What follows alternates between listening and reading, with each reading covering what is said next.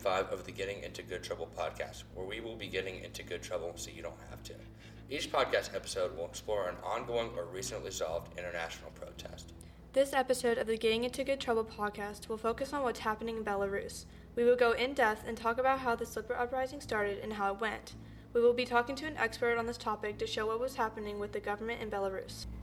These protests began with President Lukashenko running for office in 2020 and was accused of tampering with votes to make him president elect.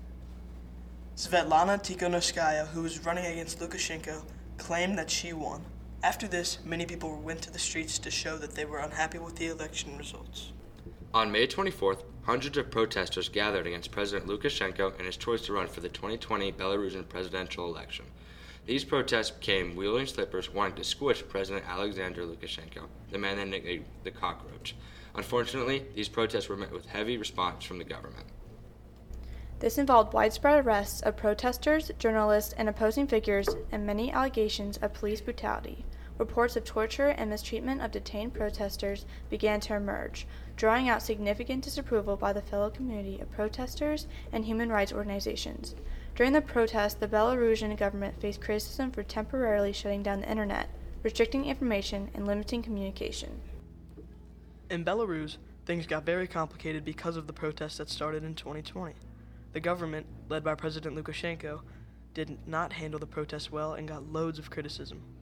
Many people said there were human right abuses and political repression. Important things that happened during the protest included the government cracking down on people who disagreed, arresting opposition leaders, and even diverting a plane to arrest a journalist in 2021. Many countries, like those in the European Union, didn't like these actions and strongly criticized them.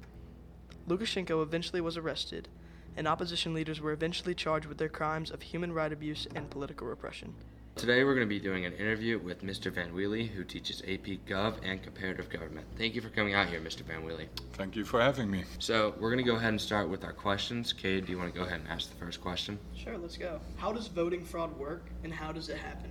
Well, voting fraud is, uh, I guess, more related to you don't want. Uh, uh, we think most of us grow up in democracies and we believe in the principle of uh, uh, one person, one vote. Uh, and uh, we like to believe that when we all go to the ballot box, uh, that uh, our vote counts.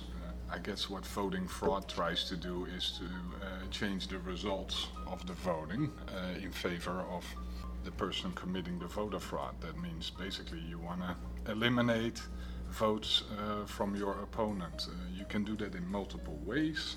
You can, you know, uh, very simply in authoritarian regimes, you can just simply uh, not count the votes for the other party. That's the most blatant kind of voting fraud. So people will go vote, but then the votes are never counted or the votes disappear or the votes are simply counted for the other uh, party, especially when this is done by humans. Uh, this is very easily done. Uh, there's more indirect ways of voting fraud, or at least I, I don't even want to call it fraud, but to to tamper with the uh, uh, the elections by, for example, making it difficult to vote. So. Uh, saying in certain areas where you know your political opposition is really strong, I'm gonna make sure that there's only one uh, place where they can go vote. And so that means that uh, there will be long, long lines waiting for the voting, uh, uh waiting for people waiting to vote. And if people have to wait for four hours to vote, uh, a lot of them will say, vote, yeah. I am gonna go home or I'm gonna go to my job, I'm not gonna vote. You can technically, that's also a way to suppress the democratic vote, I would say hope that answers your question. Totally understand that. Thank you so much for that response. Um, Caroline, do you so want to ask the second question? Belarus has um, a different like kind of government. I think it's more totalitarianism than we like to believe. Um, what how like what is totalitarianism government? Yeah, uh, well, it's certainly authoritarian. Uh, that's generally uh, when we in AP Gov or AP Comparative Government we generally uh, work with a continuum uh, from, on the one side, uh, demo- democracy, on the other side, authoritarian governments. and most governments are uh, somewhere in the middle or somewhere towards pure democracy. I don't think there is a pure democracy in this uh, world we live in. Uh, there is also probably not a, a, pure authoritarian government. When you talk about totalitarianism, uh, I, I, think you can see certain totalitarian uh, aspects in the, the, government of Belarus. Uh, we, we, generally think of a, a, a, state that is in complete control of the media, uh, elections, if there even have to be elections, right? Uh, if you're a totalitarian, uh, Nazi Germany Hitler was elected in a semi-democratic system, and, and then when he took power, there were really no elections anymore, right? So, if you're a totalitarian leader, you don't have to do elections. Clearly, in Belarus, there's still this idea of presenting themselves to uh, their population and to the rest of the world as somewhat of a democracy, because we have elections people can maybe vote for a, a different candidate. The reality is that since uh, uh, Lukashenko uh, was elected in 1994, uh, and people will say that his first election, because he was you know, just another candidate at the time, uh, that that first election was still fairly democratic, uh, but ever every election since then has been completely controlled by him and you know, he always wins about 80, 85% of the votes. We never see that in a democracy. Right, which relates back to our question about the voting fraud.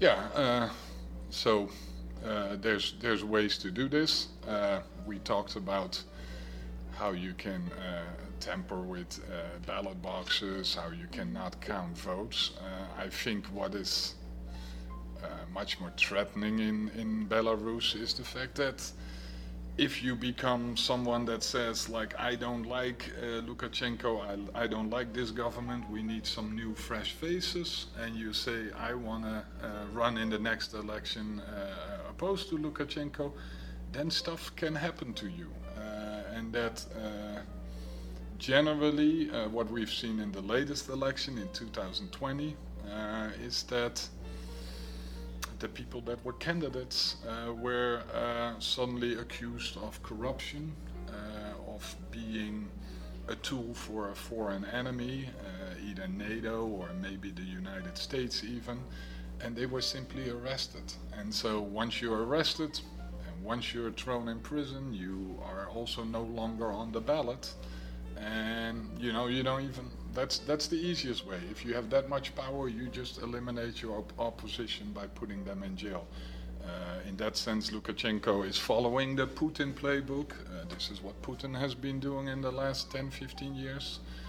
Uh, there was uh, a strong oppositional leader. Uh, he still exists, Navalny, uh, and he tried to over, you know, win elections against Putin and he was accused of corruption. Uh, he wa- there were assassination attempts against him, and uh, he is now rotting away in a jail somewhere in Siberia. And uh, it's a, it's a really sad story. Uh, but he he sacrificed his own life, uh, basically to to fight for Russian democracy. And uh, the, the thing is, I don't think he will ever come out of jail until Putin himself loses power. Uh, mm-hmm then maybe it's kind of a Nelson Mandela situation where someone will be in jail for 20, 30 years.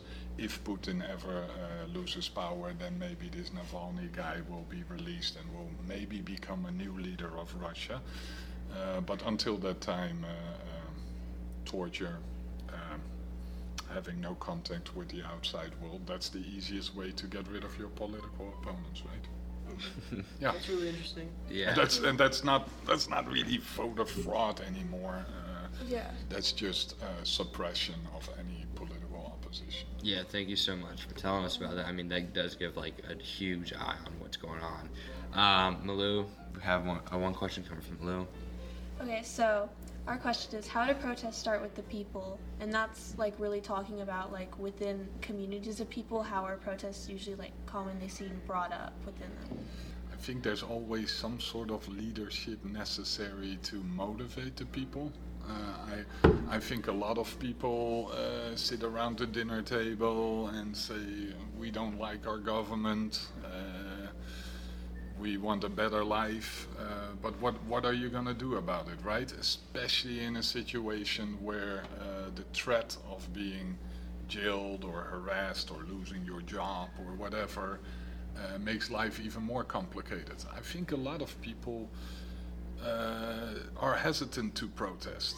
But if you, there, there's always certain certain leaders in, in revolutions and rebellions uh, that decide to say, "Hey, I am gonna stand up," and if that person has a lot of charisma or, or riz, as the kids these days say, uh, then, uh, then, then, then the people will follow, right? Uh, uh, Soviet Union, or before the Soviet Union was there, uh, you had people like Lenin and Stalin and uh, Trotsky, who for years were also suppressed and had to flee their country and operated from outside of uh, Russia. And then, but somehow they keep on fighting and keep on fighting for the cause, and then uh, then they succeed in overthrowing the regime of the Tsar and they establish a communist government and then they become the dictators, uh, which is kind of a sad, sad story, really. I mean, totally understand that. Like, yeah, that's a lot building off like what we said, and that was great. Thank you so much for that point. Thank you so much for your time, Mr. Van Willy. Uh, we really appreciate you coming out here and letting us speak to you and talk to you and ask you some questions. Again, like that. Thank you so much for your time. Okay, no Thank you. problem. Thank you. As we come to the end of this episode exploring the Slipper Uprising in Belarus, I hope our discussion has made you all more aware of the courage and resilience of the Belarusian people in their journey of freedom and democracy. We've had the privilege of gaining insights from Rick Van Wheely, whose expertise provided context of the events that unfolded. His perspective shed light on certain areas, highlighting the significance of the movement in shaping societal change. As we wrap up, the bravery and determination shown by the people of Belarus during the Slipper Uprising is incredibly inspiring. Through the road to real change is tough, their strength motivates us all. It's necessary that we support those fighting for human rights and democracy in Belarus as things evolve. Thank you again to Rick Van Beely for your contribution to our discussion. We encourage our listeners to stay informed, engaged, and support efforts aimed at fostering a brighter future for Belarus and its people. Remember, the power of change often lies within ordinary individuals taking extraordinary steps. Until next time, stay informed, stay engaged, and continue to seek out stories that amplify the voices of those striving for a better world.